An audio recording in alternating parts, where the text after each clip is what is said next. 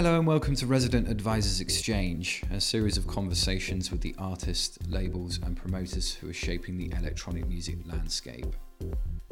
My name's Ryan Keeling and I'm the editor at Resident Advisor. For many, Carl Craig is the finest electronic music artist Detroit has produced. Since starting out in the early 90s, he's amassed an immaculate discography that spanned myriad aliases and genres. Much of this music has arrived via Planet E, the label he's been carefully cultivating for over 20 years now. Craig released a string of impeccable remixes a few years back, which further fueled his reputation as a specialist in the form, but he's been comparatively quiet on the production front since. This will be addressed next month with the release of Masterpiece for Ministry of Sound, a triple CD that will collect his influences, the music he's currently playing in clubs, and a brand new collection of original material. It was on this subject that Joe Muggs began his conversation with Craig, and the pair went on to discuss the Beatles, technology, modern pop music, and the idea of the studio as an instrument of war.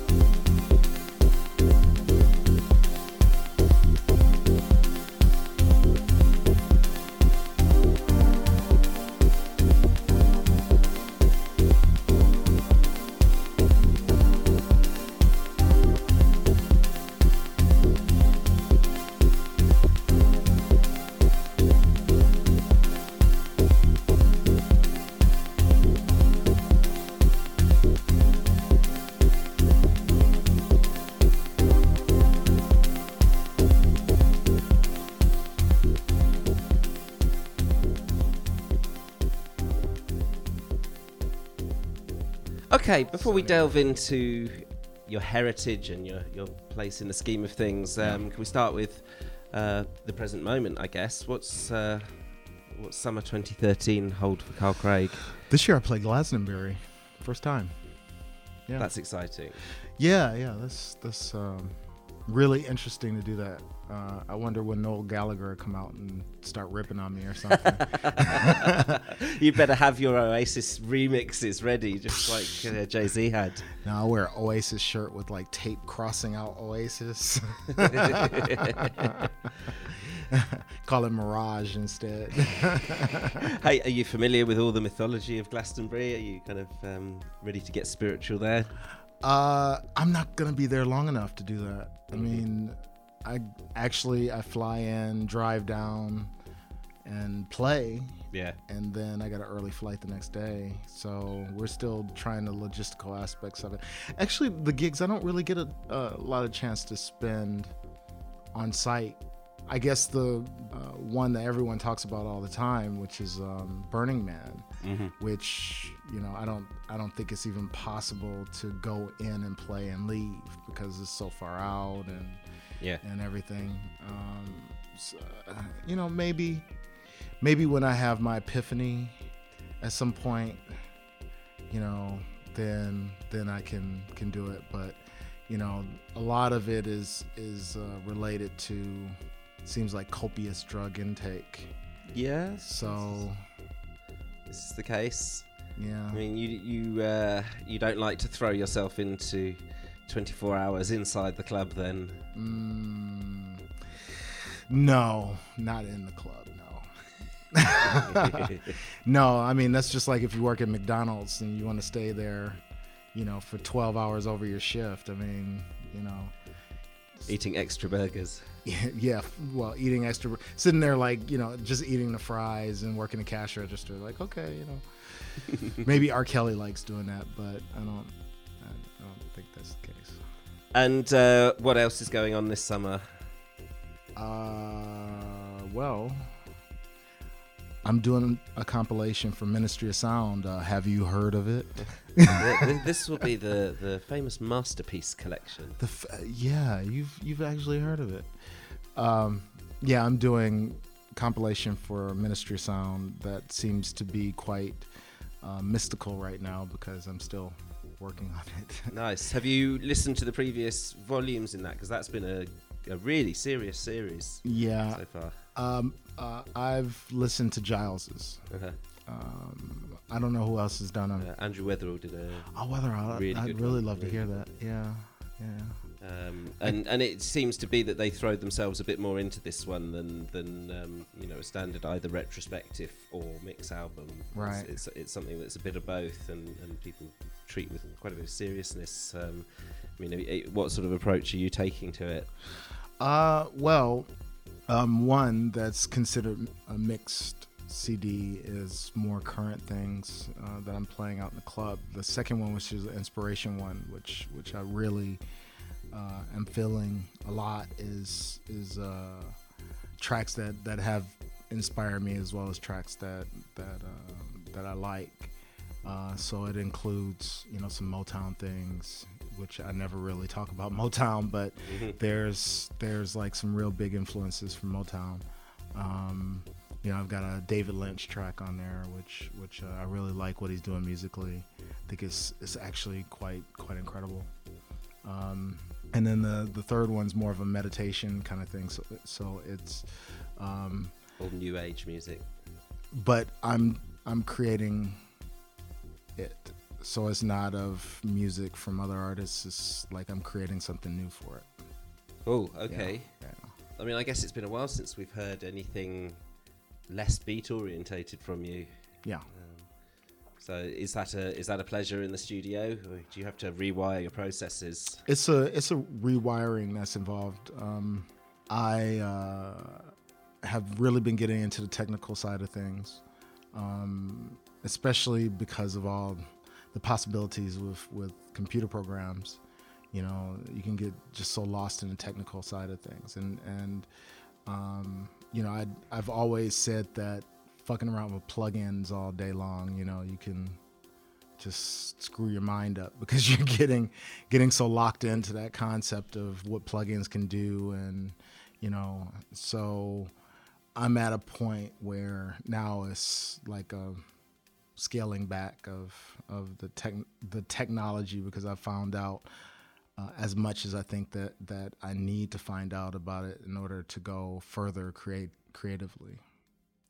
That's a very interesting point that I think a lot of people find themselves in techno and related music, that you know, techno was always forward looking and we must, you know, embrace the possibilities of the technology. Sure. And there came a point where the technology just overtook and it became impossible to deal with it all, but also the technology made everything so easy. Sure.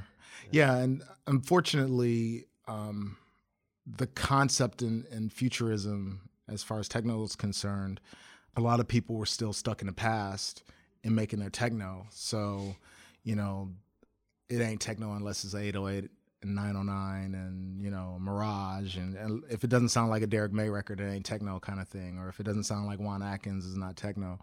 And that's really a stagnating point of view in relation to what techno really is to me. Of course. But the flip side of that is that it has to have all the latest plugins, and then everyone sounds the same because they sound like the plugin. Sure, yeah. And, you know, Francois K and I were talking about it a couple of years back, how, you know, everything that you can do now in Logic or Pro Tools or whatever, I mean, you wish you could do that 20 years ago when I was starting, and, you know, 20, 25 years ago when he was mixing a lot of those big records. You know, it's like now a kid with a crack version of a software can sound like, you know, like he's in a $1 million SSL studio, you know, and I mean, that's cool on a technological aspect of it, but it's kind of fucked up. You know, it's really kind of fucked up. So how do you navigate your way through that? I mean, how do you stop yourself from going, I'm going to have all of these toys and, you know, utilize every possibility? Yeah, I had to start selling stuff, you know, because I have a lot of hardware, and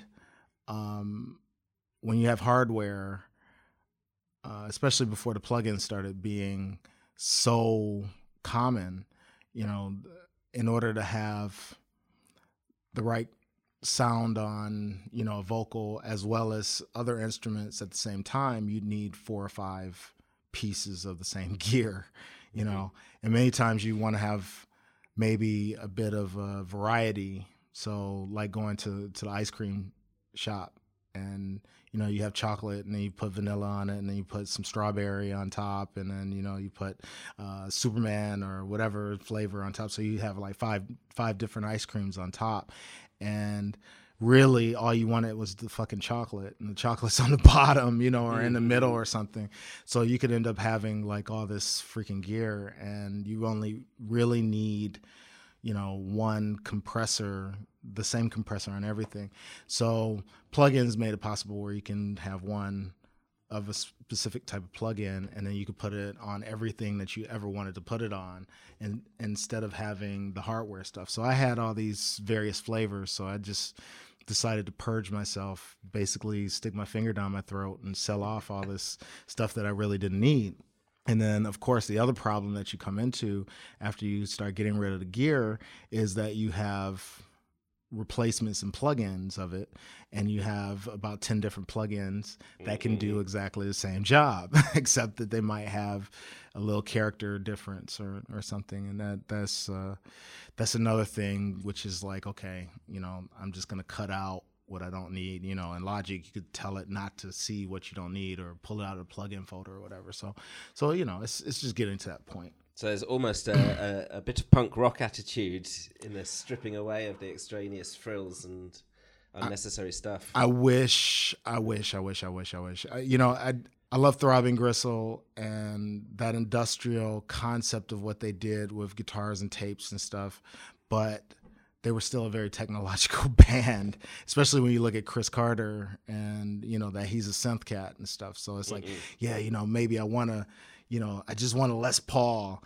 and I just want the Les Paul to play drums, and I want the Les Paul to be the bass line, and I want the Les Paul to do all this kind of stuff. But, you know, no, I mean, that's not Throbbing Gristle to me. You know, it's not, it's like Chris Carter and the Gristolator and, you know, all the other stuff that he was doing. I'm into that kind of thing. And even he's selling off gear now, you know, so. Is there anyone that you're finding inspiration from in terms of, sheer simplicity at the moment? You know, I don't know enough of his music. I've listened to a little bit. As actress, he seems quite simple in what he does. Another guy who's really fucking simple is Tyler the Creator. Mm-hmm. Yeah, his shit is super simple. You know, I listen to a lot of radio these days, and one of the kids that I like, and I listen to quite a bit of lyrical rap bullshit. And I like this guy, ASAP Rocky. Mm-hmm. He's got this track called Level that basically the music sounds like an Urban Tribe record. Yeah. There's a lot of these guys where you know, they're surprisingly popular. The Odd Future guys, Tyler and his friends, and actually the music does sound like some kind of experimental thing from the 90s. Mm-hmm. ASAP Rocky is, I mean, God, he's working with Skrillex. Oh, right, yeah. Saw that. Yeah. You've never been someone who seems to accept much divide between underground and what reaches the radio, though. Mm-hmm. I mean, is that still the case, that you kind of... You listen to them with the same set of ears, as it were? Yeah. I mean, I grew up listening to the radio. Actually, Sharrar from Urban Tribe, we were talking about it the other day because he's retooling his album. And a lot of his album was maybe more like his other moniker than Urban Tribe, you know, higher BPM stuff, maybe more electro sounding. And I played on the ASAP Rocky track, and he's like, okay, I got to do Urban Tribe, like what we did early in Urban Tribe. So he retooled a lot of it, and we were discussing sounds. And he's the guy who told me back in 1987, 88 that the 808 was the future. you know, and he was spot on, because by that time the 808 was getting a, you know, everyone was using more Linn drum sounds. It was more realistic drum machine samples or drum samples that were used in drum machines. And then of course Luke and all those guys that were still using 808. And then when Cash Money came out with their whole thing, I mean, it just really opened up the door for 808 across the board, for trap music, for everything. And we were talking about it, about sounds and how people still now have the idea that Kraftwerk sounds are still futuristic. And you find people using these kind of Kraftwerk sounds that are supposed to be futuristic sounds, but they sound dated. They sound like they're 30 years old, because they are 30 years old, you know? So then we got onto the conversation about what we grew up listening to on the radio, because I listened to a lot of radio. And it was forward for us to hear Soft Cell, you know, on the radio, Human League on the radio, hearing Kraftwerk on the radio and all this stuff. And, you know, in 1982, Don't You Want Me Baby, to me, I mean, it was the shit. I was 13 years old, you know, but it ain't the shit anymore. You know what I'm saying? So, like, when I hear people kind of dissing what's on the radio these days, actually, there's a generation of kids that shit is cooler than hell, you know? And I mean, me as being somebody who's been in the industry for a long time, I can just kind of guide people, but I can't make you have the taste that I want you to have, because, you know, I've been doing this for a long time. And, you know, what I do, I try to be forward about it, but the younger generation are the future. And I should probably be listening to what they're opinions are musically, instead of trying to force my opinion on the younger generation. I'm sure. I mean, there are things that come on the radio now, whether it's Lady Gaga or Rick Ross, that sonically you can understand how someone who's 15 now will listen to something that you or I would play them, and it just sounds lame in comparison, because this stuff is tooled like a war machine, you know. And of course there's a lot to learn from that. Yeah. You know, they may go back the same as we went back to jazz records or to Led Zeppelin or whatever, and find the sophistication of stuff from the past. But for now, that stuff that they hear blows everything else out the water. Exactly. But what's great, I think, about Rick Ross's music, Rick Ross, I think, has a very high standard of sonic music sonically. So you might not like the actual music, but the sonics of the music is really incredible. And I started listening to Rick Ross's music as being more like an Earth, Wind & Fire record, because it sounds like Earth, Wind & Fire to me, just with him rapping and talking shit and doing whatever he's doing, but it sounds like Earth, Wind & Fire. And I love that concept, because Earth, Wind & Fire records were actually, you know, the war machine of 1976, you know, 76, 77, whatever, because one of the most respected sound engineers engineered all their shit, George Massenberg. And, you know, George Massenberg makes some of the high line, most pure audio gear for mastering and for studio. And, you know, so they were doing it. The arrangements, they had Charles Stepney that was involved up until he died, I guess. So, you know, he was the cat for arranging and co-production at the time. So yeah, they were the war machine. So now it's changed from the war machine being B-52 bombers to being, you know, some stealth crazy shit, you know. And the stealth shit is, as you were saying earlier, you know, what we hear, whether it's Gaga or whether it's... actually, Gaga might be a little long in the tooth right now, but it might be Will.i.am with Britney Spears, you know, because my 9-year-old loves that record. She goes nuts over that record. And, you know, we had this dance, this daddy-daughter dance, and... You know, she played me music that she goes, Dad, you know, she'll find something on YouTube. Dad, listen to this. I really like this, right? And I'm glad that she does it. But then when you see your 9-year-old at a dance with all the other girls that are their age, she's standing by the speaker.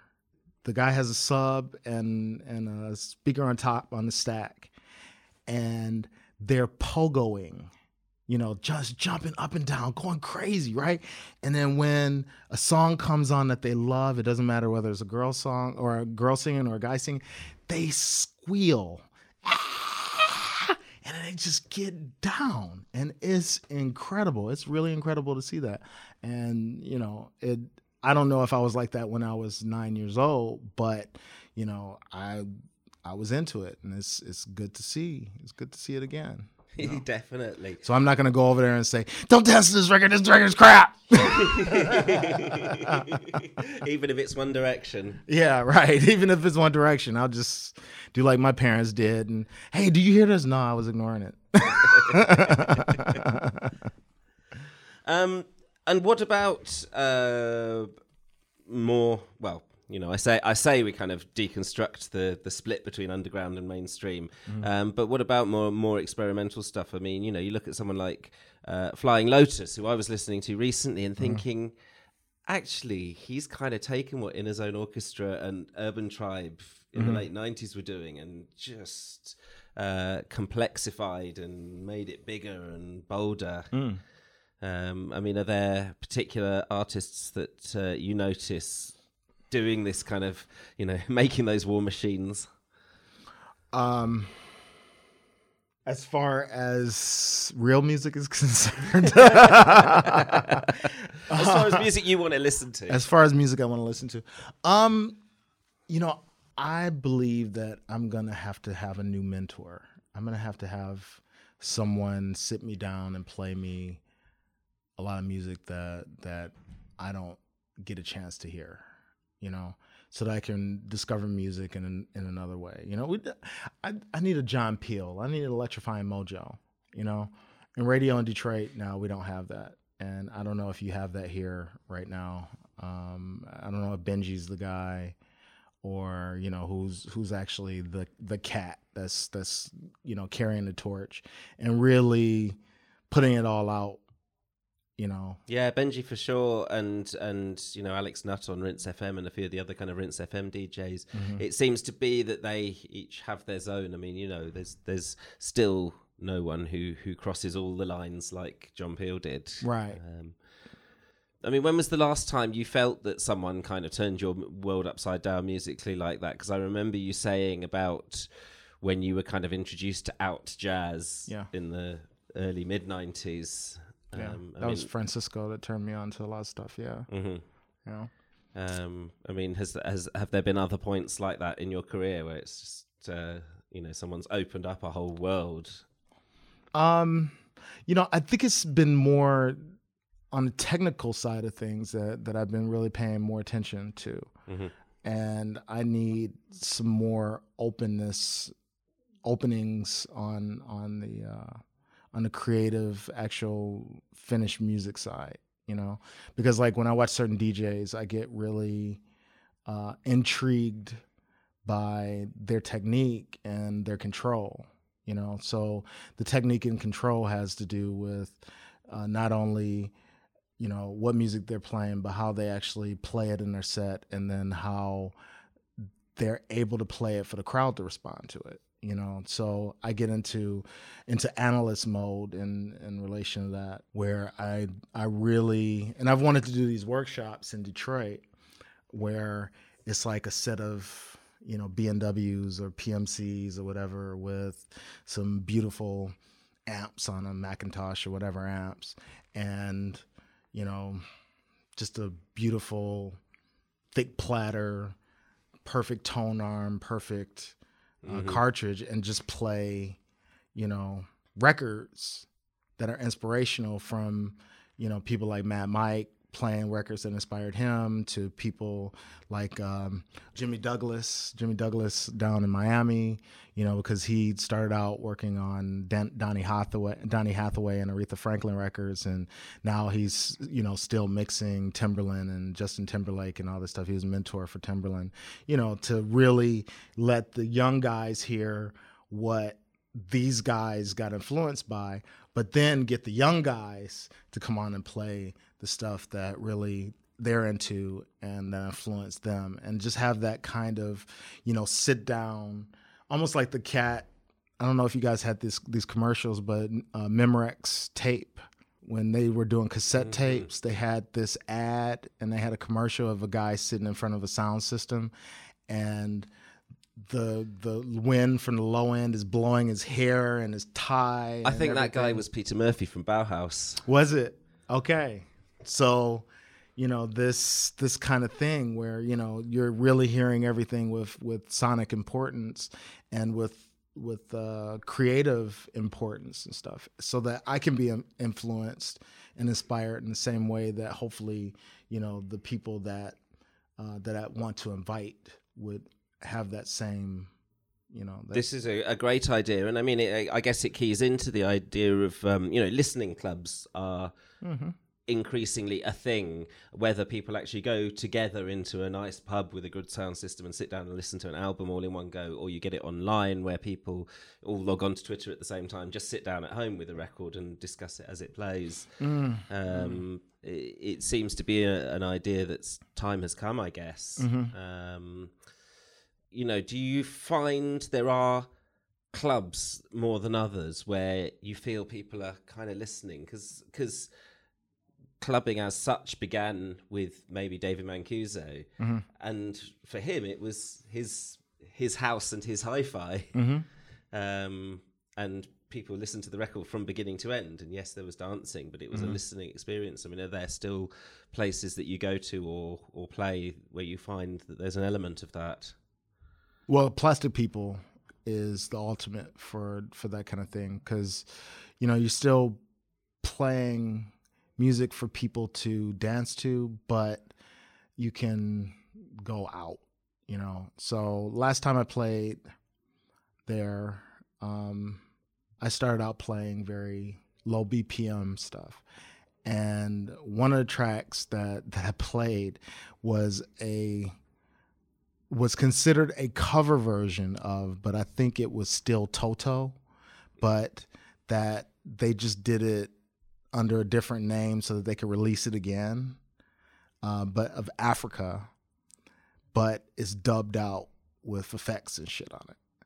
And I mean, it's out cold, this version. It goes into the typical Africa vocals and everything, but man, you know, the impact and the power of this track. And, you know, I felt that I could really play that there.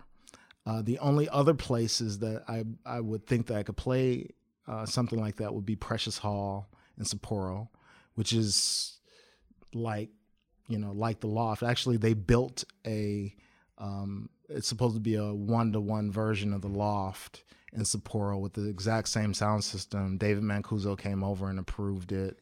And, you know, so they have the Thorin's decks, they have, you know, whatever Bozak mixer, they have the speakers, what were they called?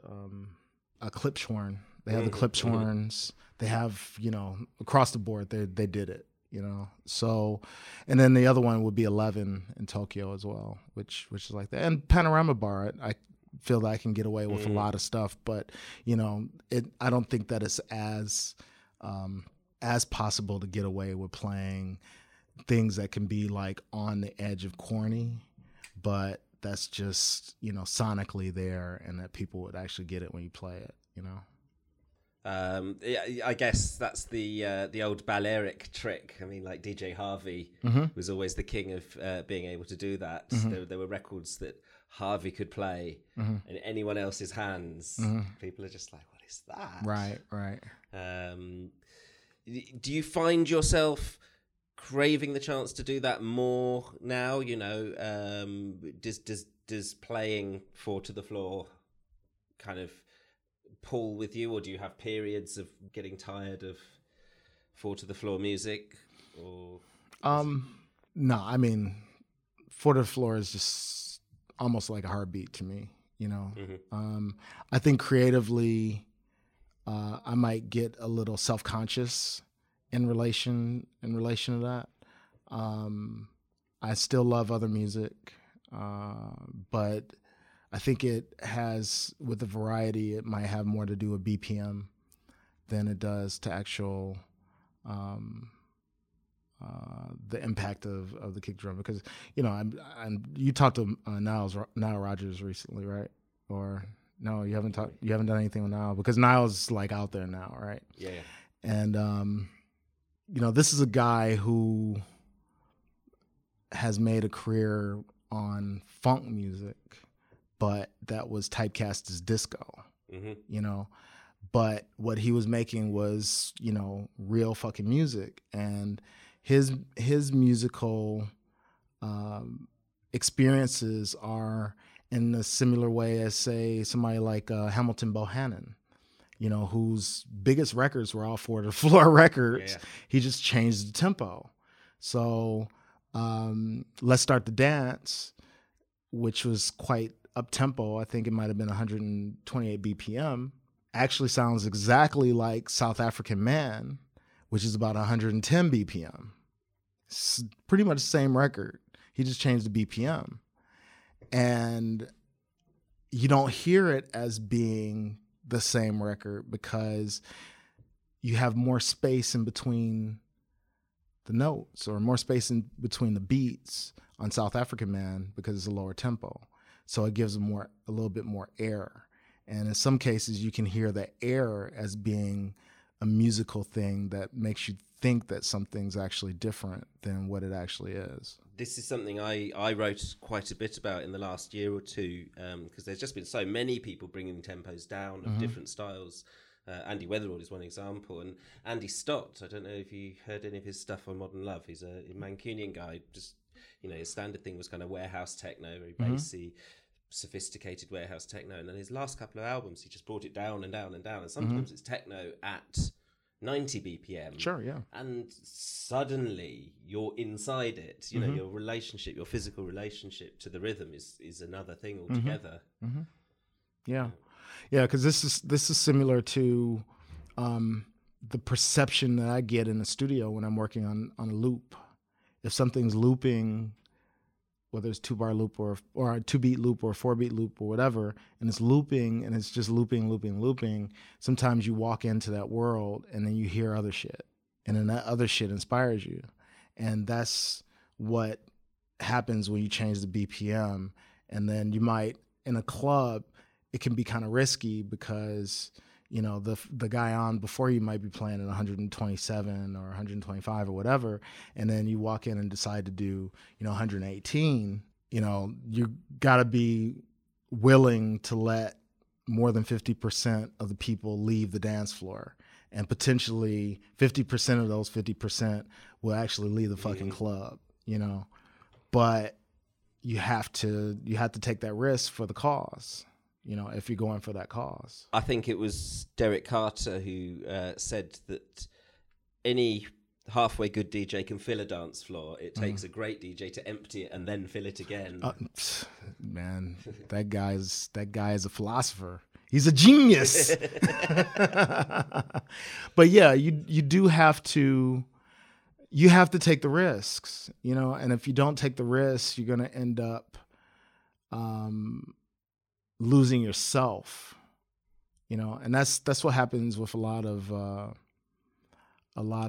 bands that and producers and whatever that just keep trying to make the same record over and over again is, you know, after a while people get it, and then after that people don't want to get it anymore. You know, so maybe you'll have to wait another 20 years to have a comeback or something, you know, in comparison to kind of change around. And this is why I like the Rolling Stones, because the Stones, they actually fucked around a bit, you know. And when they did disco, they weren't corny about it. They, you know, did... I mean, they got Arthur Baker in. I mean, did they get Arthur? What did they get Arthur on? Yeah, Blood. What's the track? Just sounds like Streets Like Blood. No, I can't remember. It was after Undercover of the Night. The track after that. Okay. Something Blood. I'm so bad with titles. It's not Blood on Dance Floor, is it? I think that was a Michael Jackson song. Yeah. Okay. Yeah, they were with the right people. I mean, they were in Studio 54 and right. Because I'm thinking of Missing You. Yeah. You know, which was Bob Claremountain who engineered that. And, you know, I'd still use that record as a reference because sonically the kick drum is fucking incredible. The kick and the bass lock in so well. And it's just incredible. But when I was a kid, I used to like Start Me Up, and that was the other side of the of the 12-inch, you know? So, you know, you could hear that they weren't making Satisfaction, you know, at that time. They had stopped making Satisfaction back in 1967 or whenever that record came out, you know? And then when they did Sympathy for the Devil, you know, that was another transition. And then they just kept these transitions, and that made them, I think, you know, the greatest band that's alive.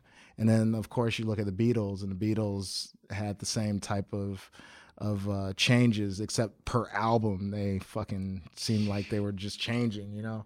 There was never Eleanor Rigby Part 2. No. You know. Talking of that kind of, you know, when a new track sounds like a war machine in comparison to everything that's come before, I remember Danny Baker, I don't know if you're familiar with him, who's a radio DJ here, playing on the radio. I think he'd had someone on who was saying the Beatles were not that significant or something, and just to demonstrate their achievement, I think he played Please Please Me and then played I Am the Walrus next to it, and went, the gap between those is 3 years or something, and yet they had transformed from something that was great into something that was monumental and strange, and even now still sounds ridiculous. And that was because they just wanted to experiment with sound. Right, sure. And I think the first track, I think they actually had the most experiment with sound was Tomorrow Never Knows. Because I don't know any other Beatles song before that was as out, and that's still one of my favorite, you know. That and Come Together are the two tracks that I really feel, you know, they just really, it's like, you know, that mind explosion that happens, you know. It's just like, what? How the fuck did you come up with this? You know, what, you know, I mean, I've had people come up to me and ask, you know, that track, you did that track. What the fuck were you thinking of when you did that track? You know, I want to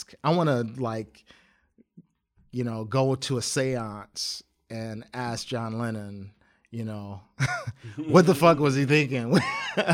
You know, well, it was Paul that was into all the Karl-Heinz Stockhausen and know, the loops and all this stuff. But do you ever kind of take stock? And I mean, obviously you had the Planet E 20 years.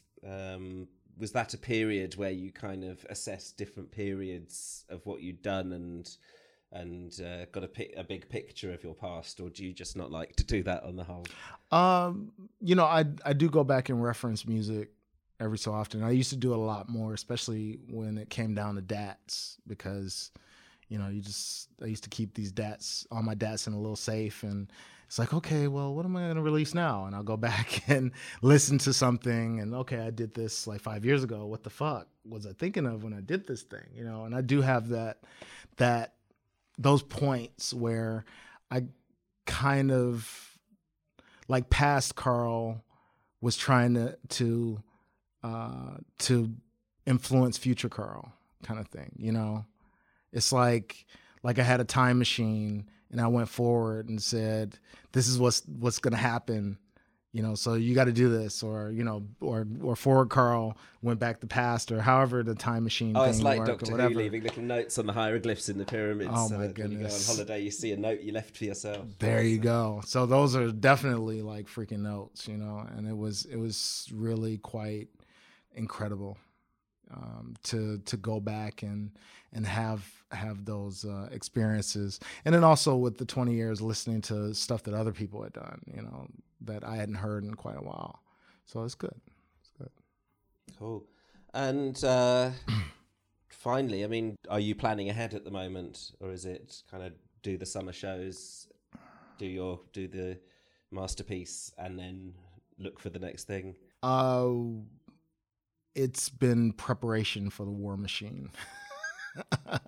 So all the technical stuff that I was talking about earlier is preparation for the creative stuff, you know, because you can be ultra creative, but then not be prepared. You know, it's like going to war with major artillery, but no actual bullets. You know, you go in with a Uzi, but you don't have any magazines. You know, so it's